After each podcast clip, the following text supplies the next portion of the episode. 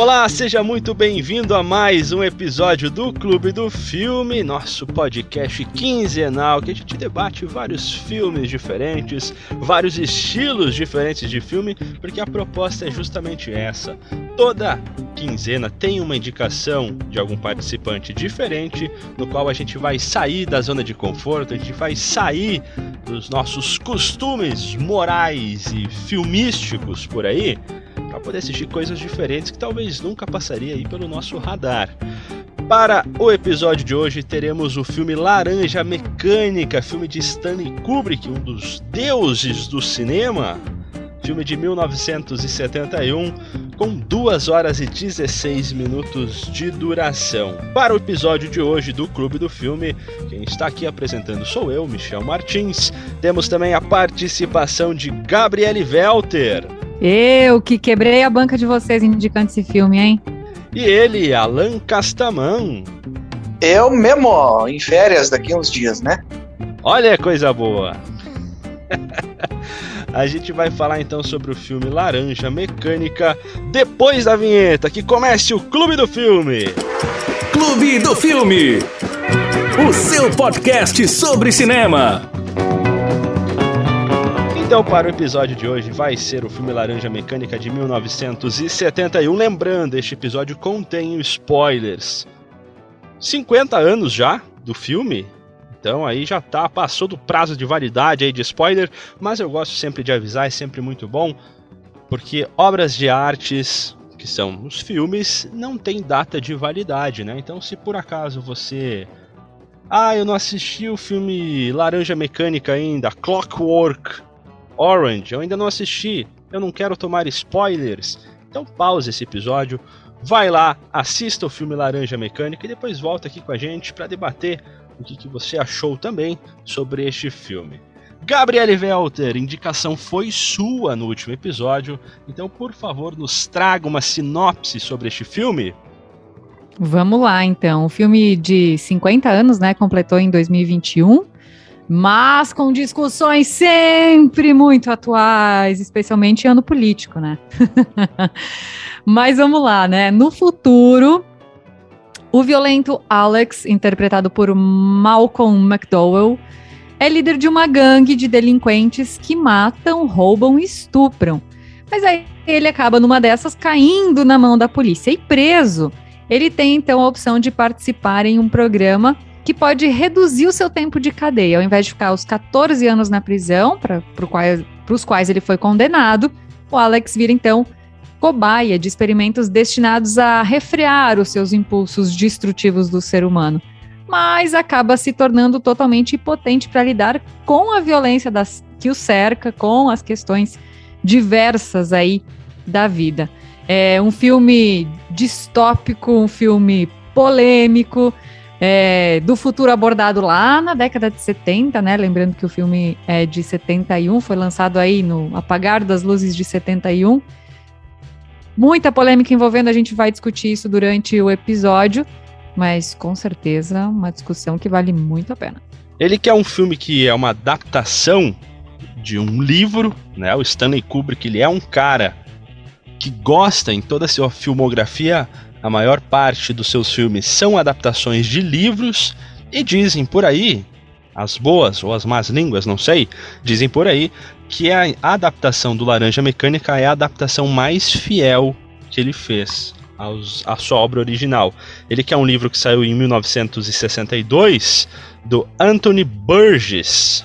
Vou contar um pouco rapidinho aqui a história do Anthony Burgess e como que ele escreveu o Laranja Mecânica, que eu acho que é muito interessante, é uma, é uma curiosidade uh, interessante, né, sobre o livro. Anthony Burgess, ele escreveu esse livro numa época bem conturbada da vida dele, porque foi quando ele foi diagnosticado com câncer.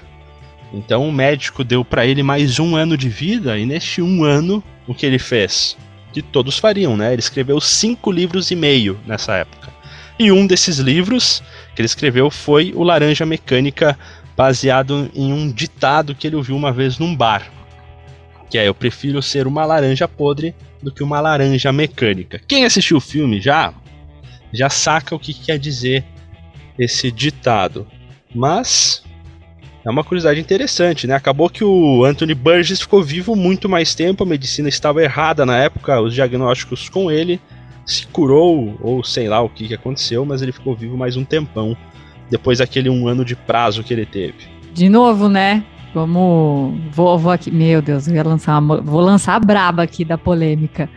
Coincidência ou não, né? A, a, ciência também falhou aí de resolver alguns problemas, ou resolveu parte do problema, mas criou outro nesse filme, no livro e depois no filme do Laranja Mecânica. Mas eu queria fazer uma observação, Michel, porque eu tive que segurar a risada no momento que você fala que a adaptação do Kubrick, do Laranja Mecânica, foi uma dos, das mais fiéis, né? Imagina as que não foram, né? Porque ele cortou o último capítulo do, do livro. Tem uma justificativa, né? Porque a versão americana do livro parece que não continha essa última parte do livro, que é quase uma redenção aí do Alex.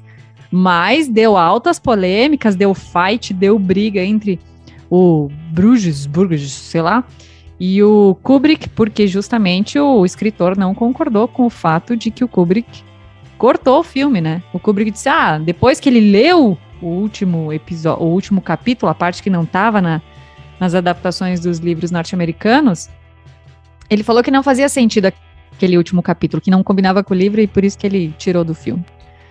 Então, ainda assim, fiel, mas não tanto, né? Inclusive, Anthony Burgess ele cutucou, né, o Stanley Kubrick, depois em sua vida ele foi dirigir uma peça de teatro, né, sobre o filme Laranja Mecânica, e no final da peça de teatro, o que, que ele fez? Ele fez um cara muito parecido com o Kubrick entrar lá, um ator, né, vestido de, Stanley Kubrick, entrar uh, falando algumas coisas e o elenco tirava esse cara na base da porrada do palco. Então ele teve aí a sua forma de dar uma cutucadinha no Stanley Kubrick Pra não dizer uma porrada, né? Vi alguns vídeos falando sobre essa, essa curiosidade aí do, do escritor, né? Lembrando que nessa época que ele escreveu o livro aí, o como é que é? O Burgess, Burgess, é, era um tempo assim é, que o mundo ainda vinha, principalmente a Europa, né? Vinha se recuperando é, de guerras, né? E o poder começava a se concentrar cada vez mais na mão do Estado. E o Estado, como sempre, acreditando que pode salvar o povo, né? Então, isso é retratado no, no livro, consequentemente no filme, achando que pode se recuperar as pessoas com tratamentos mais loucos possíveis, né? A gente estava em plena Guerra Fria, né? É, e, e, o filme, no, no, seu decorrer, ele vai relatar muito esse aspecto entre a disputa entre o capitalismo e o socialismo, entre a direita e a esquerda, né?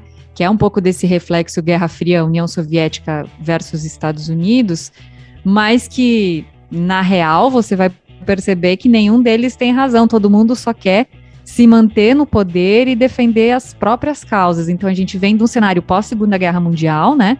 E, e, em 1947 já começa o cenário aí da Guerra Fria, que vai até 1989 com a queda do Muro de Berlim. E o filme produzido aí, o livro é da década de 60, o filme de, do ano 70, 71, tá muito em ebulição no mundo é, essas discussões políticas e, e, cada um tentando impor a sua razão. E o pobre do ser humano, coitado, vira massa de manobra, né? Não consegue nem pensar por si. E o filme acaba é, ilustrando e trazendo muita dessas, muitas dessas questões. E logo no início do filme, porque ele é uma narração, né? O próprio Alex vai narrando tudo que acontece com ele ele fala dessa questão que o mundo está preocupado com a Lua, porque é, então o filme é de 71, mas em 69 o homem pisou na Lua, né? Foi 68, 69, não me recordo exatamente. Então existia toda uma mídia, né, divulgando esse feito, a questão é, que conseguiram chegar na frente né, da, da, da, União Soviética nesse quesito, os Estados Unidos é, pisaram, botaram um homem na Lua, né? E ninguém se preocupava com o que estava acontecendo aqui na Terra. As atenções estavam voltadas aos céus, né? Isso, essa fala é justamente do daquele senhor de idade que vai ser espancado pelo pela trupe do Alex. E ele justamente fala isso, né? Eu não me importo, o pessoal está muito preocupado aí olhando para os céus e não se importa mais com o que acontece aqui na Terra. O cara estava totalmente desacreditado aí com a própria vida, uh, estava cantando né, uma canção de, da Irlanda e eles estão em, na Inglaterra, então ele estava fora de casa, uh, se sentindo abandonado num mundo aí que ele não conseguia mais sair, ele estava justamente refletindo sobre isso. É uma das frases aí daquele senhorzinho de idade.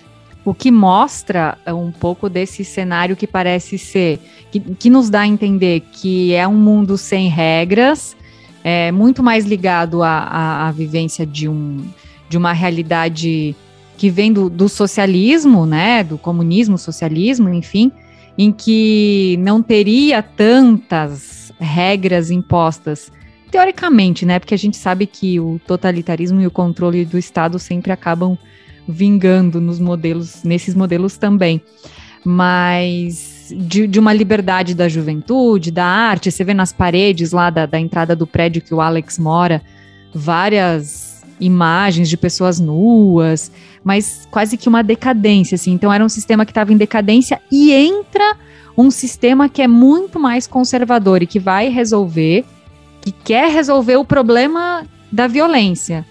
E para isso inventa esse método louco de combater tortura com mais tortura, né? Para mudar o comportamento da pessoa. Então a gente vê esse embate de dois cenários presentes também nesse momento. É, o tratamento, acho que a gente vai falar mais adiante, né? É uma, uma doutrinação mais física do que propriamente moral, né? Então, pessoa deixa de ter certas atitudes por questões físicas, né? Por sentir dor. E só fazendo parênteses, se a gente olhar ah, o aspecto visual do filme, ele é meio futurístico, meio psicodélico, né? É, eles bebem leite com algumas é, substâncias mais alucinógenas, alucinógenas ou encorajadoras, né? Para que eles tenham coragem de fazer o que fazem. Uh, e nessa mesma época aí também surgia um, um outro movimento meio psicodélico, né? É, nos Estados Unidos especialmente, mas que nasceu na Europa, então a gente vê muita coisa da, do, do, do anarquista, do punk, do, dos hippies, do meio misturado ali, né?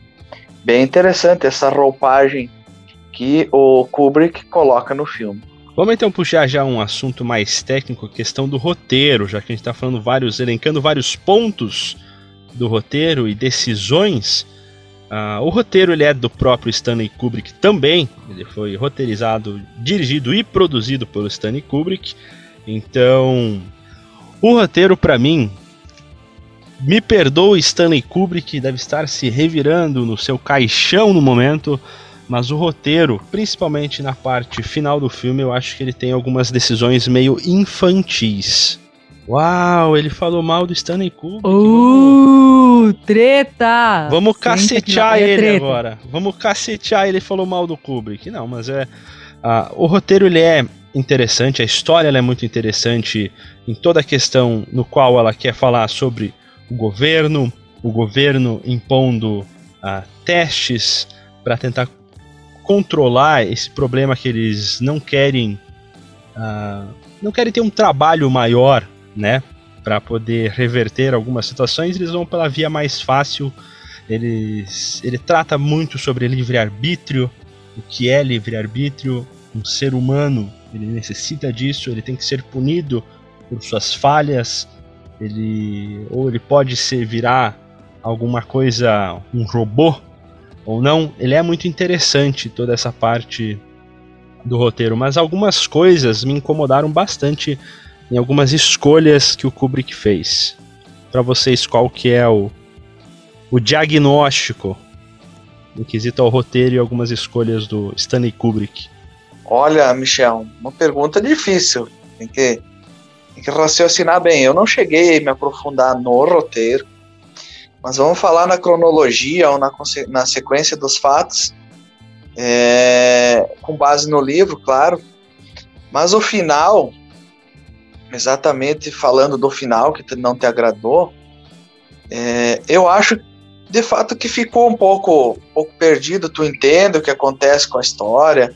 Talvez ele não queira ter dado uma resposta e ter deixado isso ao nosso entendimento.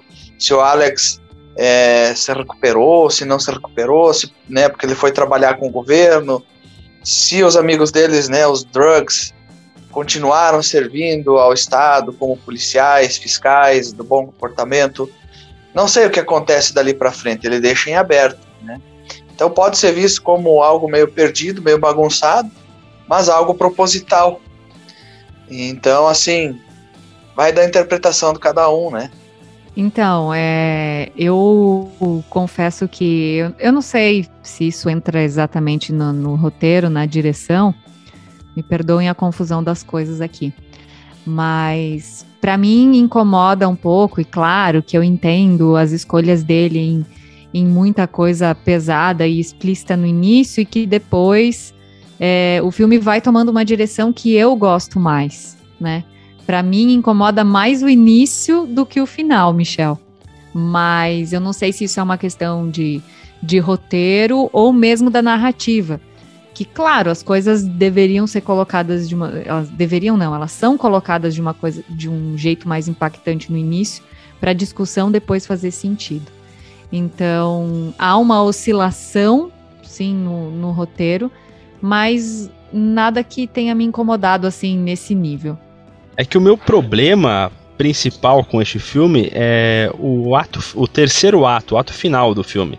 O começo ele é muito interessante, ele é muito mais explícito, ele mostra muito mais as gangues de jovens que estão eclodindo naquele naquela região, uh, jovens inconsequentes, eles lançam, né, a palavra ultraviolência, que é o que eles gostam de praticar, eles saem à noite, eles estupram, eles matam, eles brigam, eles lutam, eles se drogam. É muito interessante porque está mostrando justamente o lado não o lado mais podre da sociedade, mas o problema pertinente naquele momento. O segundo ato ele é muito interessante com todas as questões do livre-arbítrio, dos questionamentos da igreja, para a qual os questionamentos com a ciência e essa dualidade no qual ele está sendo submetido aos testes é muito legal, muito interessante. Mas o terceiro ato em específico, eu não li o livro, então, né, a minha crítica ela vem especificamente às escolhas do Kubrick de manter ou não essas coisas, mas as, a questão da, da do Alex pagando seus pecados e enfrentando todos todas as pessoas no qual ele fez mal, né? Ele sendo uh, o mal que ele fez à família dele, ele é questionado. Aquele senhorzinho na ponte questiona ele porque reconhece. Daí ele apanha para os amigos no qual ele tinha traído, por assim dizer, e agredido eles, e eles são policiais. Daí depois ele vai cair justamente na casa uh, na qual ele tem a cena famosa, né, que a gente vai falar depois por causa da música. Então todas essas pontuações assim dele passando por todos os locais no qual ele fez mal e essas pessoas repudiando dele, eu acho muito infantilizado a forma que é colocado. É muito um, um conto de fadas de clichê. Ah, é muito é um, um acontecimento poderia ser o ponto chave de tudo, mas quando é pontuado todos assim na e vai indo. Isso daí eu achei um pouco desleixado. Claro, é um filme de 71. Claro, é um filme baseado num livro, ele pode ter apenas seguido o que está lá. Mas isso foi uma coisa que eu terminei com, com um gostinho amargo, assim, de falar, hum, talvez poderia ter sido melhor trabalhado essa os problemas, as consequências dele. Enfim. É a lei é do retorno, Michel. Né? Nós estamos acostumados com desfechos, né? Desfechos nada mais, mais são do que várias histórias concluídas, né? Com finais. É, mesmo que todas elas juntas formem um só final. Então tem a história do Alex, tem a história dos amigos, tem é, as histórias é, do, do do pessoal que fez o tratamento com ele. Então, cada um tem um pouquinho de história lá. E se for ver um desfecho, né, o final só tem.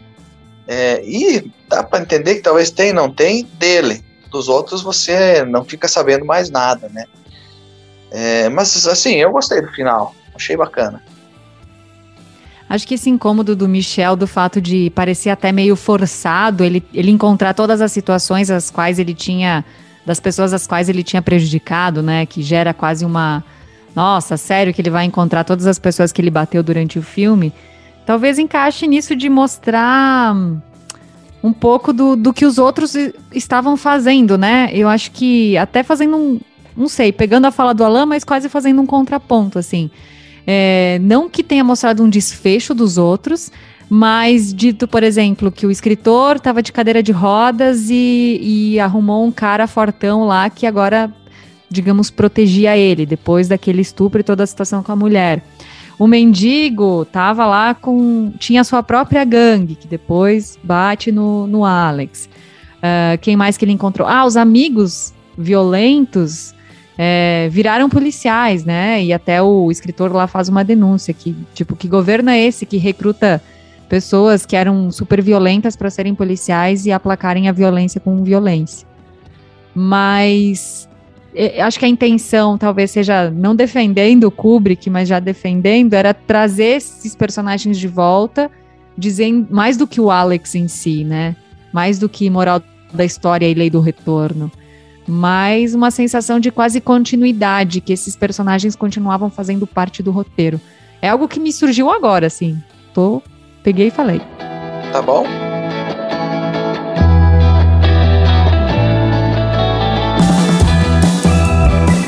Vamos falando então agora sobre a direção. Agora eu vou do céu ao inferno aqui, ou do inferno ao céu, porque eu gostei muito da direção e do jeito que o Stanley Kubrick dirigiu esse filme. Parece uma bipolaridade de minha parte, mas vocês já vão entender.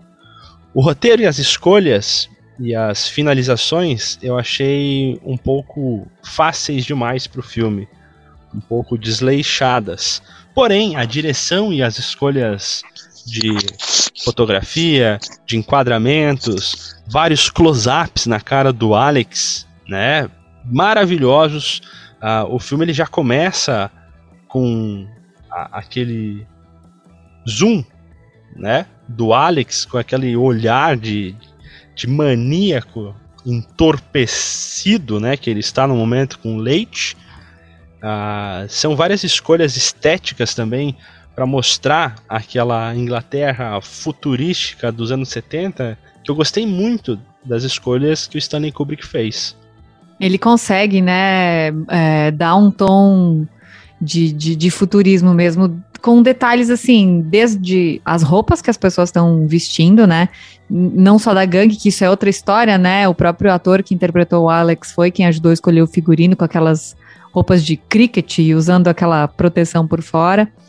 É, mas no, nos, nos cenários, nas pessoas usando peruca, nas, nas roupas, assim, dá aquele. A gente estava falando, me lembrou um pouco da nossa discussão sobre o filme Her, que foi o nosso último episódio, né?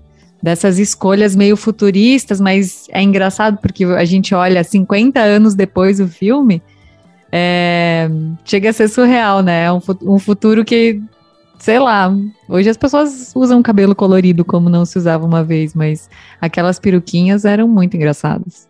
E se a gente olhar a direção do, do filme, é uma direção é, voltada para é, movimentos de câmeras mais lentos, né? Tem alguns momentos em que há uma troca, um corte seco e tal, e entra uma imagem atrás da outra.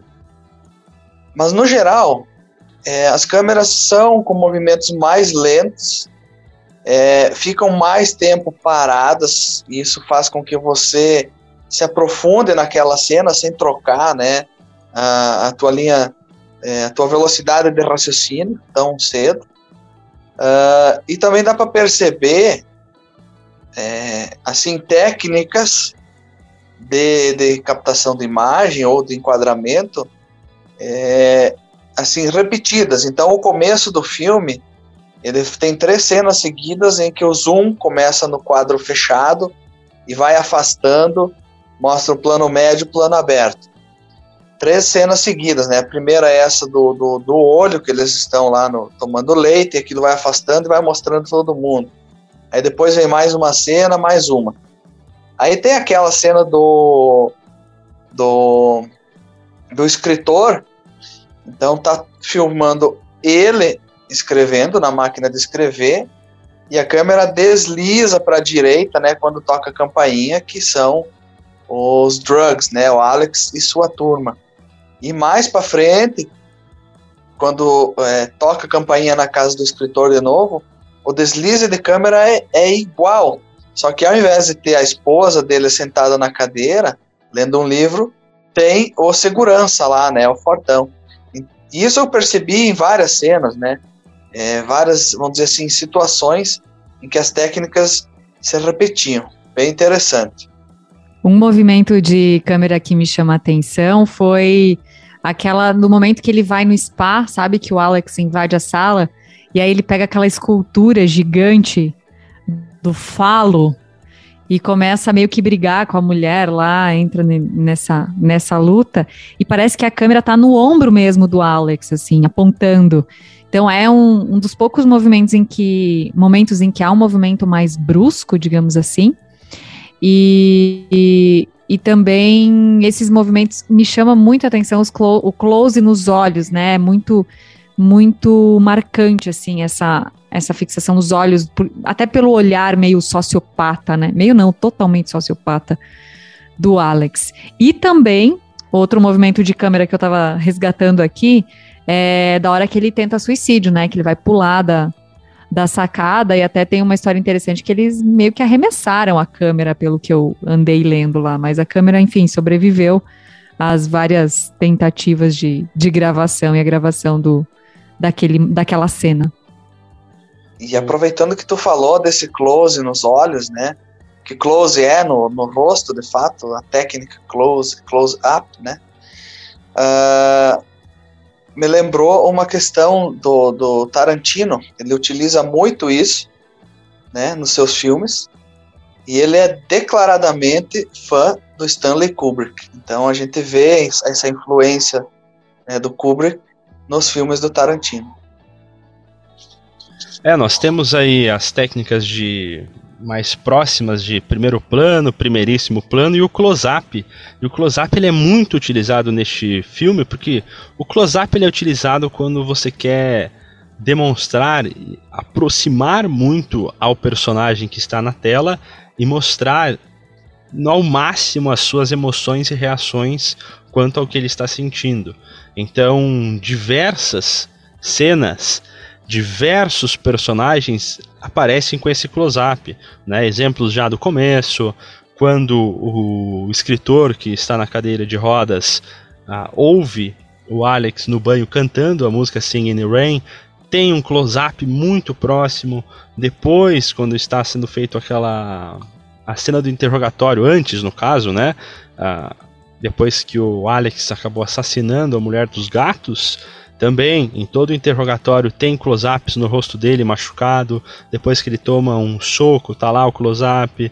Depois mostra uma visão dele olhando os, o pessoal que está interrogando ele também, sempre próximo.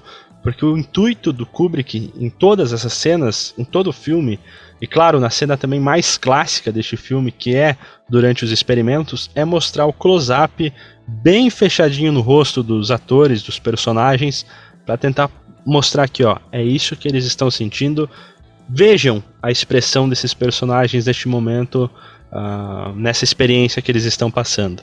É tanto close-up que na, na, na, naquela cena que o padre tá falando lá com os dentes tudo podre, tu vê nitidamente, né? que aquele velho lá precisava dar uma passadinha ali no. De um close-up nos lá, alguma... Vocês ficam falando de close-up, eu fico lembrando de creme dental, cara. E aquela cena da galera lá, das duas gangues, no, naquele teatro lá abandonado, me lembrou os trapalhões, uma coisa meio circense, piroleta e quebra cadeira e mesa. É, é, tipo, meio que destoou do contexto do filme aquilo lá, né? Mas, enfim, faz parte, foi uma cena até interessante. O que, vocês acharam? É, talvez aquela cena ela tem todo um tom circense mesmo, né? São personagens pulando, voando, um por cima do outro. A, a trilha naquele momento ela vai para algo mais alegórico. E talvez a escolha do, do Kubrick de mostrar dessa forma seria porque os caras estavam com o, o seu entorpecente ao máximo, né? Depois do leite lá no, no barzinho que eles sempre tomavam. Então talvez a sensação deles, que eles tanto falavam que eles buscavam a ultraviolência, lá ela está em seu máximo. Né? É uma briga de gangues, é aquela, aquela euforia, aquela adrenalina do momento. Talvez é o que eles sentiram né, durante a briga, estarem voando um por cima do outro, quebrando tudo. Foi uma escolha legal, eu gostei dessa, dessa cena. Uh, mesmo o tom mais alegórico, mais circense, eu achei muito interessante. Você leva até um tempo para processar se aquilo, por ser num teatro abandonado, né? Se aquilo era um ensaio, se era uma peça, se era ficção, se realmente aquela mulher estava sendo estuprada, porque aí tem aquele monte de homem, ela de repente parece que vai começar a conseguir fugir e aí não, não consegue, imagina, tem acho que quatro ou cinco. É, mas com, com realmente, com a trilha sonora, ele dá esse, essa característica mais pitoresca. Mas não é só nesse momento que aparece. É, em alguns momentos do filme em que mostra a, imagina a própria imaginação do Alex, né?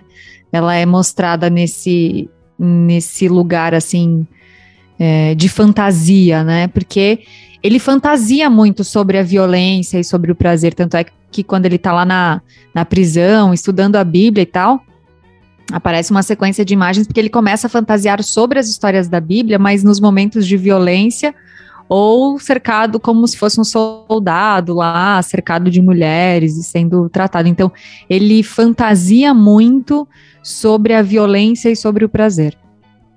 É, ele se fantasia é, sendo um soldado romano, né?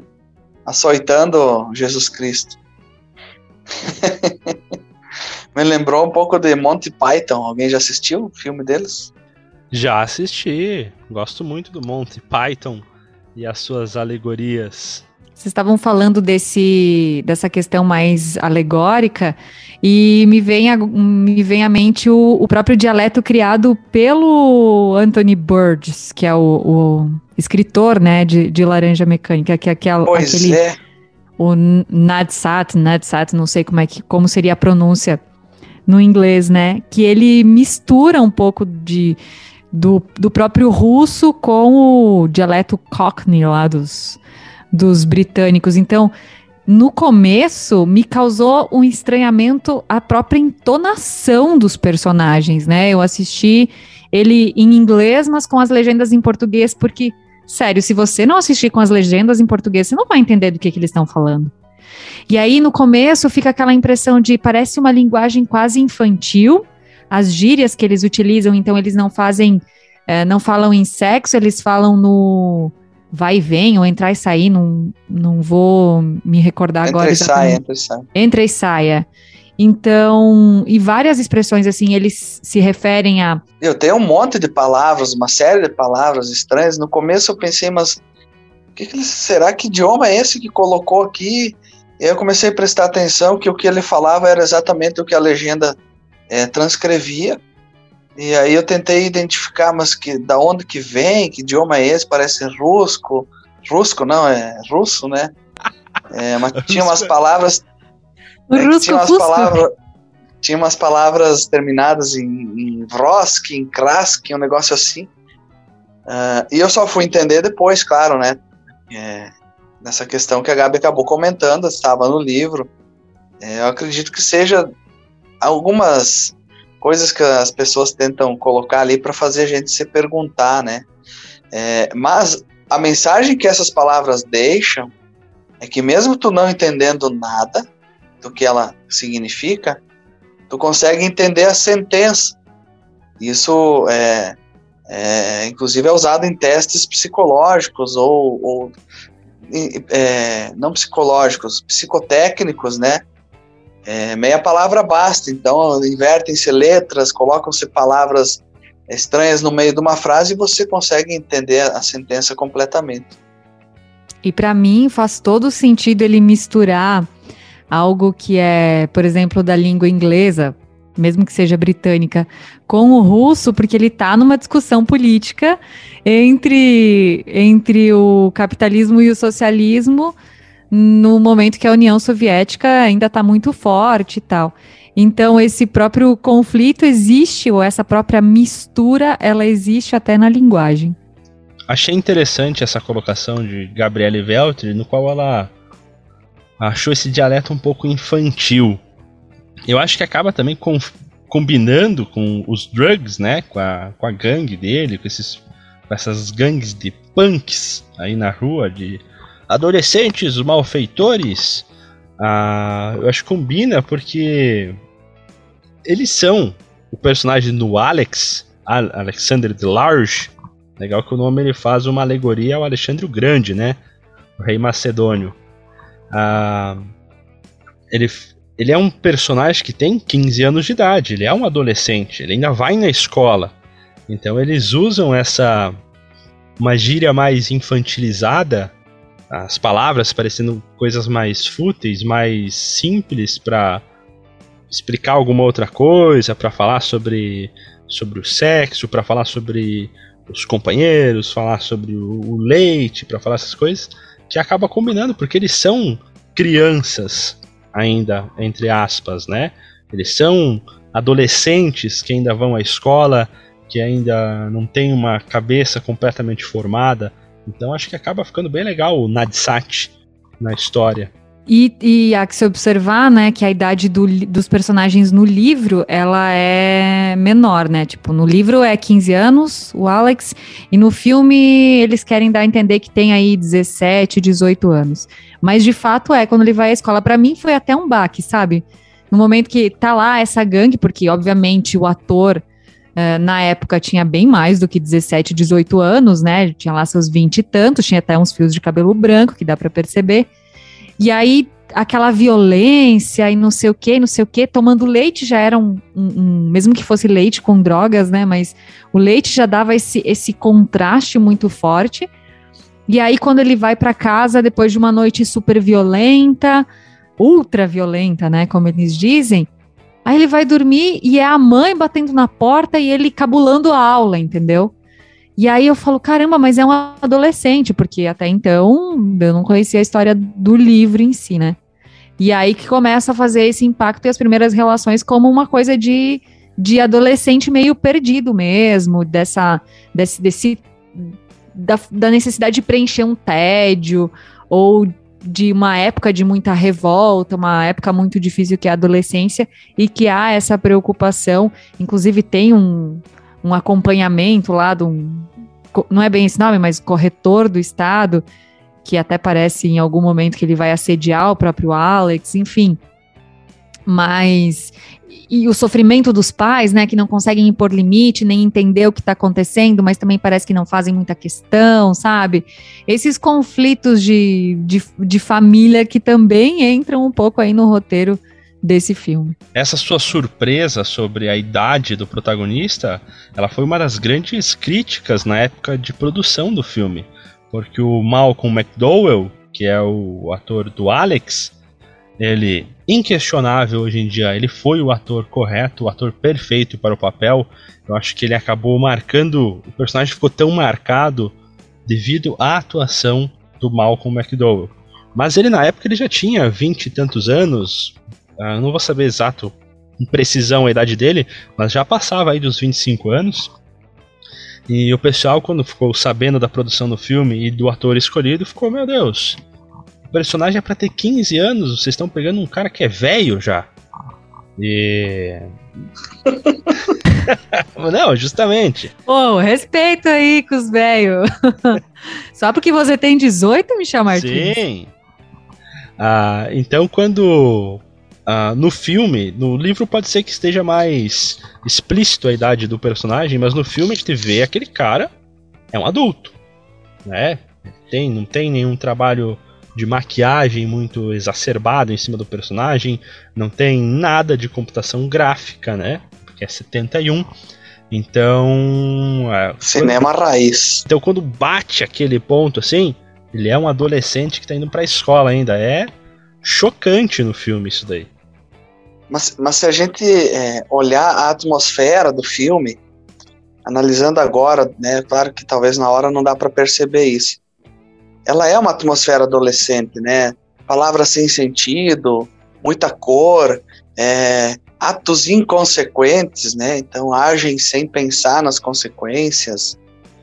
É, enfim, a experimentação de várias coisas diferentes e, claro, a descoberta da sexualidade que está muito presente, né? O erotismo em todas as cenas do filme, praticamente. Então, ela é uma atmosfera adolescente, onde as pessoas, é, especialmente os homens, estão se descobrindo de uma forma é, muito intensa, né? Talvez para a mulher comece até um pouco antes, mas para os homens é mais ou menos nessa idade, dos 15 aos 18 aí, né? E é muita bobice, né? A idade da bobice. Eu acho que até a, a questão do figurino, ela quer mostrar essa.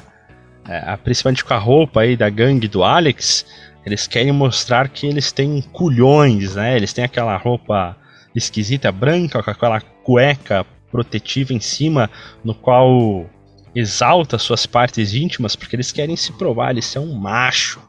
Eles estão lá, eles são os maiores, eles são, né? Então acho que a própria questão também do figurino, ela exalta isso daí e essa descoberta sexual deles querendo se provarem aí o, o tem até a discussão, né, entre eles quem que é o, o macho alfa, quem que é o líder aí do grupo. Vamos falar então das trilhas deste filme para finalizarmos aqui as partes mais técnicas com vários devaneios que demos aí durante as falas. É, uma, uma parte técnica, mas não tanto, ou não somente. Iniciou o técnico, né? Trilha sonora super marcante, né? É, especialmente com a sinfonia, a nona sinfonia de Ludwig van Beethoven. Mas uma curiosidade que eu vi do, do, do filme é que, embora ele exalte o, o Beethoven, tem mais músicas do Rossini do que do Beethoven. E claro, né, o, o, o filme que acabou com uma memória afetiva de Singing in the Rain, né? Porque eu gostava tanto de Singing in the Rain, mas aí esse filme acabou comigo, né? Acabou. É, ele é um filme com muitas, é, muita trilha de música clássica, erudita, né? Até na campainha lá você tem aquela dan dan dan dan, sabe? É, então é interessante para a época, né? Eu acho que ouvia-se muito mais esse tipo de música naquela época, mas hoje, né? Olhando, é, vamos dizer assim, um cenário de trilhas que se, que se coloca em filmes, é, você não imagina aquelas cenas com música clássica, nem querendo, né? Outra escolha assertiva do Stanley Kubrick, né? Ah, também essa questão da, da escolha da música do Singing in the Rain. Ah, era uma música que estava bombando na época, lá em 71. Todo mundo gostava, música bonita, música legal, música bacana. E aí foi posto em uma cena de estupro, de violência, de, de imposição física e atrocidades, tortura, né, com o escritor também. E colocar essa, essa música mais calma popular da época ali foi muito legal, muito bacana. Isso fez com que até hoje, 50 anos depois, essa seja talvez a cena mais lembrada do filme Laranja Mecânica. Temos a cena aí do experimento de Ludovico, mas eu não tinha assistido o filme, a cena que eu sempre via sobre o Laranja Mecânica era justamente a cena do personagem do Alex cantando Sing in the Rain, enquanto ele carregava a moça no colo lá, o outro personagem lá carregava, ele chutava o cara, enfim. Então, de tão bem construída essa cena com a trilha, com a música, com o corte, com o enquadramento, ela se tornou, acho que talvez, na minha opinião, a cena mais marcante de todo o filme Laranja Mecânica. É, eu havia assistido esse filme muito tempo atrás e me lembrava de poucas cenas, e uma delas com certeza era essa daí. Acho que mostra um pouco desse, de novo, né? Desse contraponto entre algo muito pesado, que é a violência, que é o estupro, e a banalidade de tudo isso, né? O quanto para eles aquilo era assim, eles não tinham a mínima noção do que estavam fazendo, né? Cantando na levianidade, na pra não, né, leveza da música, mas na banalidade do, do ato que eles estavam fazendo como se fosse algo qualquer mesmo, assim. Mas. Pesado, hein? Pesado. Acabaram com a música. Para os meus ouvidos e memórias afetivas. Partindo então agora para as partes filosóficas, devaneios. Que assuntos vamos debater a partir deste momento? Vamos falar sobre o quê? Bah, tem tanta coisa para falar desse filme, né? porque tem reflexão histórica, filosófica, política, sociológica, psicológica, para fazer mais uns três episódios, mais ou menos, do Clube do Filme, né? Mas um dos pontos que eu destacaria, assim, é a questão do controle, talvez, que, que esteja muito atual, assim, nesse momento, porque o que a gente percebe é que é a, a imperfeição de qualquer sistema que se diga perfeito, seja ele de direita ou esquerda, capitalista ou socialista, enfim, mas muito mais pela ação das, talvez pela ação das próprias pessoas também, que vai para um, um fanatismo ou para uma deteriora, deterioração da ideia inicial, digamos assim. Então é, é defender a sua causa a qualquer preço, e usar o, o, o ser humano, a população ali representado pelo Alex como um fantoche, como uma massa de manobra que você faz e desfaz, né? E aí no final o governo ainda vai lá e te dá tapinhas nas costas, né? Não, a gente não não era a nossa intenção, né, te tornar impotente para o mundo, então vamos aí consertar tudo, a gente te dá um emprego e você vai ganhar muito bem aí chama a imprensa, faz todo aquele circo e tal. Mas antes disso, mesmo quem estava tentando combater esse regime que vinha extremamente conservador e com esse, esses métodos totalmente questionáveis, é, o escritor, quando ele descobre algo que dói nele, ou seja, que o Alex era o cara que tinha estuprado e matado a sua esposa, é, ele também planeja uma vingança.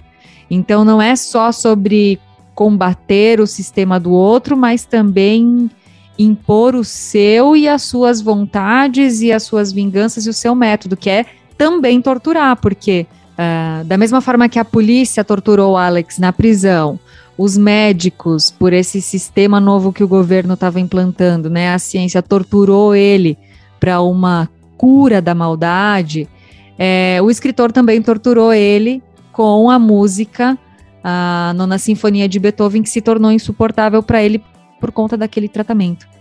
Então, é uma discussão também sobre bom e mal, bondade e maldade, mas eu vou deixar vocês falar um pouco antes de eu tomar conta aqui de todas as discussões. E além da tortura, temos também a questão que o Alex é um personagem que ele é usado justamente como ponto de referência para ambos os lados tentarem provar aí o seu ponto de visão.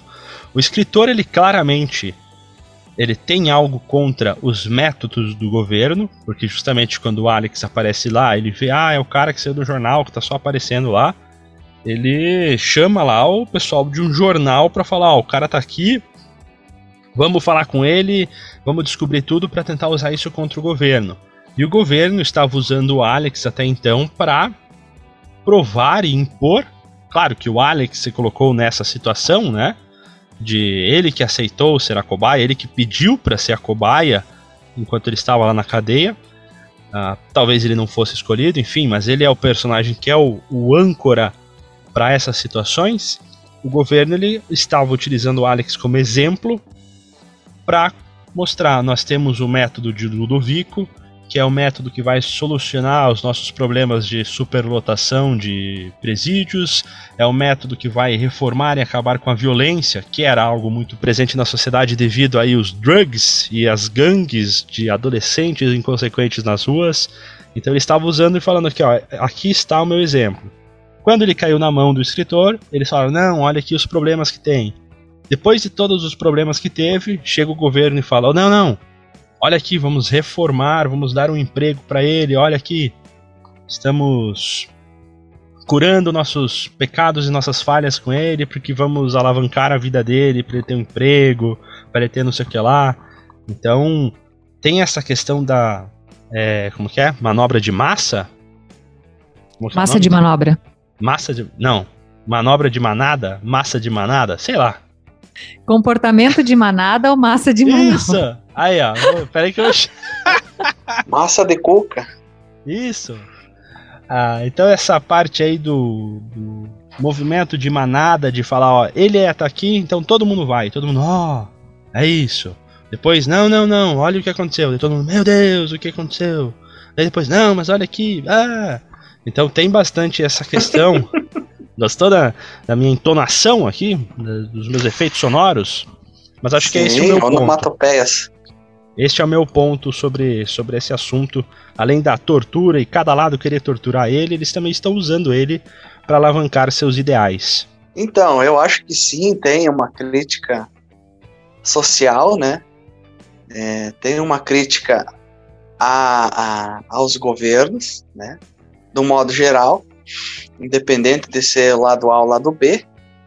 É, e tem uma crítica também à falta de liberdade, né? Então, quando você coloca as, as tuas decisões, né, tu terceiriza a tua decisão é, para um governo, você vai sofrer as consequências que você não queria. Agora, é, obviamente, você também tem que, é, não vou dizer responder pelos teus atos, mas todo ato tem uma reação e você vai sofrer com isso. E o filme também mostra, né? Então, os amigos que foram oprimidos na gangue, surraram ele, afogaram. É, a Gabi também citou o, o veinho lá, que foi o mendigo, né, o morador de rua, reuniu a galerinha dos velhos, a gangue dos, dos, dos chapa lá, né, da, das dentaduras e pau nele também. É, então a própria sociedade punindo ele pelos atos que ele fez. E aí depois veio um governo querendo mostrar outras formas de punição. É, tá certo, tá errado? Não sei. Hoje a gente vive exatamente igual, né? E se daqui 50 anos eu estiver vivo, acho que vai ser igual também. É, é um conformismo? Não sei. Mas eu acho que é, dependendo da, da, onde você vive, é, querer mudar as coisas não é tão simples assim, né? Não é pelo voto, é, não é pelo filme, não é pelo Twitter, né? Você tem que fazer. Falar menos e fazer. Temos um novo Cortella aqui. Isso, hoje é o dia do Alan ser o Cortella aqui. Vamos criar o momento, o momento Cortella.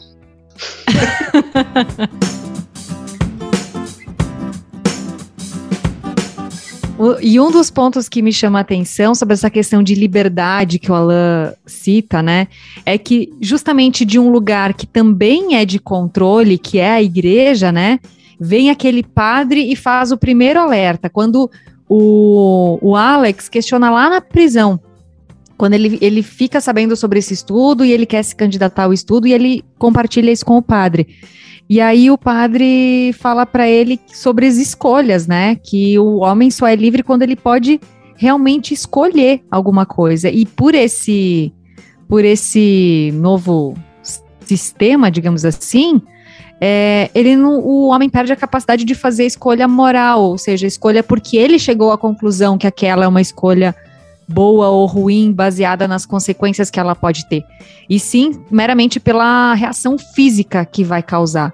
Então, quando o homem perde a sua opção de escolha, ele perde a sua liberdade. E aí, indo mais adiante nesse momento corteleza aí do, do ABA, é, será que a gente tem muita escolha mesmo, sabe? É, às vezes eu fico me perguntando nesse sentido, que escolhas a gente tem, até que ponto é a gente que escolhe alguma coisa. Então, até que ponto somos livres ou fazemos de conta que somos, somos livres?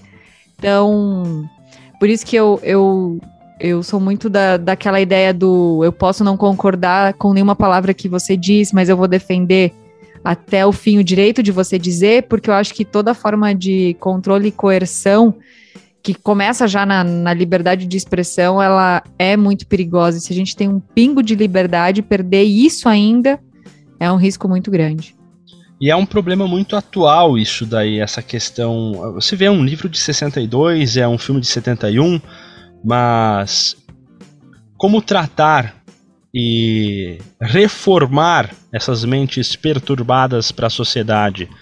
Ah, hoje em dia acontece vários casos ah, no qual algumas soluções são impostas da mesma forma que no filme. Um método de Ludovico, que seria a salvação, ela não estava. Mágico, mágico. O método mágico, ele não estava tratando o jovem e ele se arrependendo, né? Enfim, ou tratando o ser que foi punido, ele não estava sofrendo uma punição para aprender com seus atos, ele estava apenas sendo podado e amarrado. Então, logo depois, ah, lá no final do filme, quando o método de Ludovico dá a entender que não está mais funcionando em sua cachola, a primeira coisa que vem são vários pensamentos sexuais e ultraviolentos na cabeça dele, porque ele está voltando a algo que ele tinha sido, ele tinha sido podado apenas, ele não foi tratado. E quando cresceu a asa de novo, o cara ele quer voar. Ele não vai querer ficar aí eh, saltandinho, um passarinho com asa podada. E isso acontece até hoje. Né? Temos aí exemplos no qual as crianças hoje em dia, em nossas escolas, elas vão para um local que é totalmente cercado de grades, com acesso biométrico, com câmeras, para evitar malfeitores do lado de fora, que poderiam entrar nessa escola e cometer atrocidades. Mas a que ponto nós estamos deixando a, a que quem está preso nessa situação, né? Por uma falha, talvez, quem está enjaulado, engaiolado, somos nós, as pessoas têm que construir muros altos em suas casas, do que os delinquentes que estão na rua. É isso que eu chamo de um episódio polêmico, gente. Ai, ai, ai, ai, ai. O que você fala, Michel, tem muito sentido, porque a gente tem essa ânsia, de novo, de buscar soluções imediatas para as coisas, né? Seja numa grade, seja com câmera de segurança, seja pedindo mais policiamento, ou seja tomando um, um remédio para curar todas as nossas dores, ou uma droga, um álcool, coisas que a gente já discutiu por aqui no Clube do Filme, né? Porque isso é mais rápido e parece funcionar. Só que não dá ganho de consciência. Não dá noção sobre o porquê você está fazendo certas escolhas ou porquê a sociedade está funcionando de uma certa forma. É, tem uma, uma fala, né? Vamos para o momento, outro quadro fixo aqui são as frases de efeito dos filmes. Ah, Mas tem um momento que o escritor fala que as pessoas comuns vendem a liberdade por uma vida mais tranquila. E é em que sentido? Que é porque dá trabalho mesmo, sabe? Dá tra trabalho você cuidar, criar um adolescente, tentar não só dar um, uma vida confortável financeiramente e deixar que se crie sozinho. Dá trabalho você também, enquanto sociedade, criar seres humanos. Dá trabalho resolver seus próprios problemas. Então, é, o filme também, esse ponto que você citou, acho que é bem importante, mostra uh, mais uma busca de solução imediata, né? Tem um momento que o, o, próprio ministro lá, ministro do interior, ele fala: ah, não, o importante é que funciona. Tipo, não estavam muito ligados com as outras consequências, o importante é que funciona. Então, às vezes a gente deixa de pensar o todo por conta de uma solução única que parece que vai funcionar. E aí vem a ideia do filme que é justamente sobre a frase que o escritor do livro ouviu em um bar, que é: prefiro ser uma laranja podre do que uma laranja mecânica. Uma laranja que não tem o seu livre-arbítrio e segue justamente apenas um roteiro no qual o governo impôs ele é um método que ele vai ser privado de suas ações violentas, mas ele não é reformado. Ele é um cara que segue e está dependente daquele método, senão ele vai voltar a ser o que era. Porque quando um homem não tem mais escolha, ele deixa de ser um homem. Então, para os, os finalmente agora, Gabriele Welter, você já havia assistido o filme Laranja Mecânica? Dê suas considerações finais, a sua experiência final ao assistir esse filme. Então, eu não havia assistido o filme ainda. Eu estava a querer assistir esse filme há muito tempo e não tinha coragem, por isso que eu o indiquei por aqui.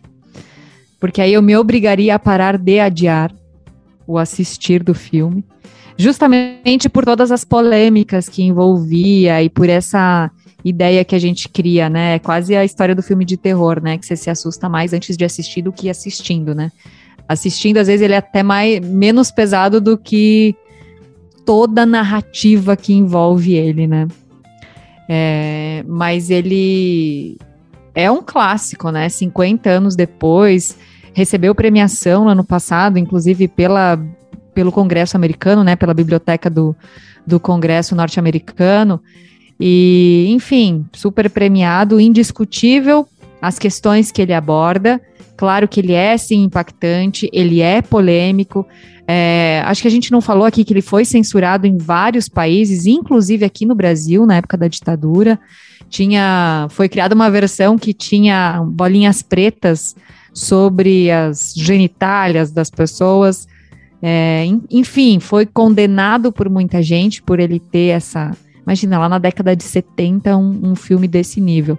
Hoje, acho que a violência já tomou um rumo tão explícito no nosso dia a dia que a gente já nem se assusta mais tanto com um filme assim mas um filme que dava para discutir ainda muito sobre ele. Alan. Rapaziada, é um filme é, que eu gostei de assistir. Eu acho que pelo menos nos 15 anos que eu tinha visto ele, na época, inclusive, a resolução para conseguir esse filme não era tão boa, né? Hoje você já, já assiste numa TV com uma resolução melhor. Então tudo é diferente, né? Certamente é, na época é, me assustou um pouco mais, hoje já já é algo assim que nem a Gabi falou. Não assusta tanto, meio que normal. É algo que dá mais medo, talvez, antes do que assistindo. Depois de tanto Rambo, né? Ah, assisti o Rambo também semana passada, cara. Rambo é massa. Tem que dar-lhe facado nos caras. E aí, só para concluir, esse filme, ele. É, falei antes, ele é muito atual. E acho que daqui a 50 anos vai continuar sendo. Porque problemas sociais, eles não se resolvem é, da forma como o governo acha que se resolve. Na verdade, o governo ele não resolve nada.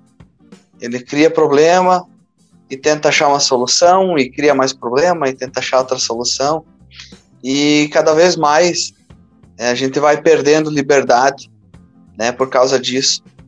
E o filme mostra isso de, de diferentes formas.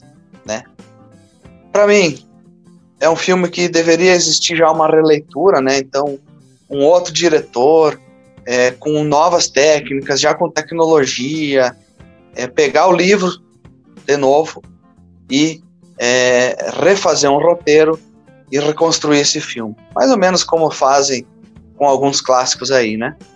Minhas considerações finais. Talvez eu tenha superestimado este filme demais, por isso, às vezes, a minha frustração quanto a alguns pontos do filme. Ele é um filme com debates atuais ainda, impressionantemente atuais, com questionamentos que, como o Alan falou, nós vamos levar para daqui 50 anos também nos questionarmos sobre as mesmas coisas. Então, torna ele com alguns assuntos atemporais. Porém, ele é um filme que ele envelheceu bem até. Já fazem 50 anos, é muito tempo. desde o lançamento deste filme. Mas eu terminei o filme com uma sensação de que eu não tinha gostado de algo, mas eu nem sabia o que era ainda. Demorei um pouco, tive que refletir, não fui ver nenhuma crítica, não fui ver nada até eu conseguir colocar na minha cabeça o porquê de eu não ter gostado.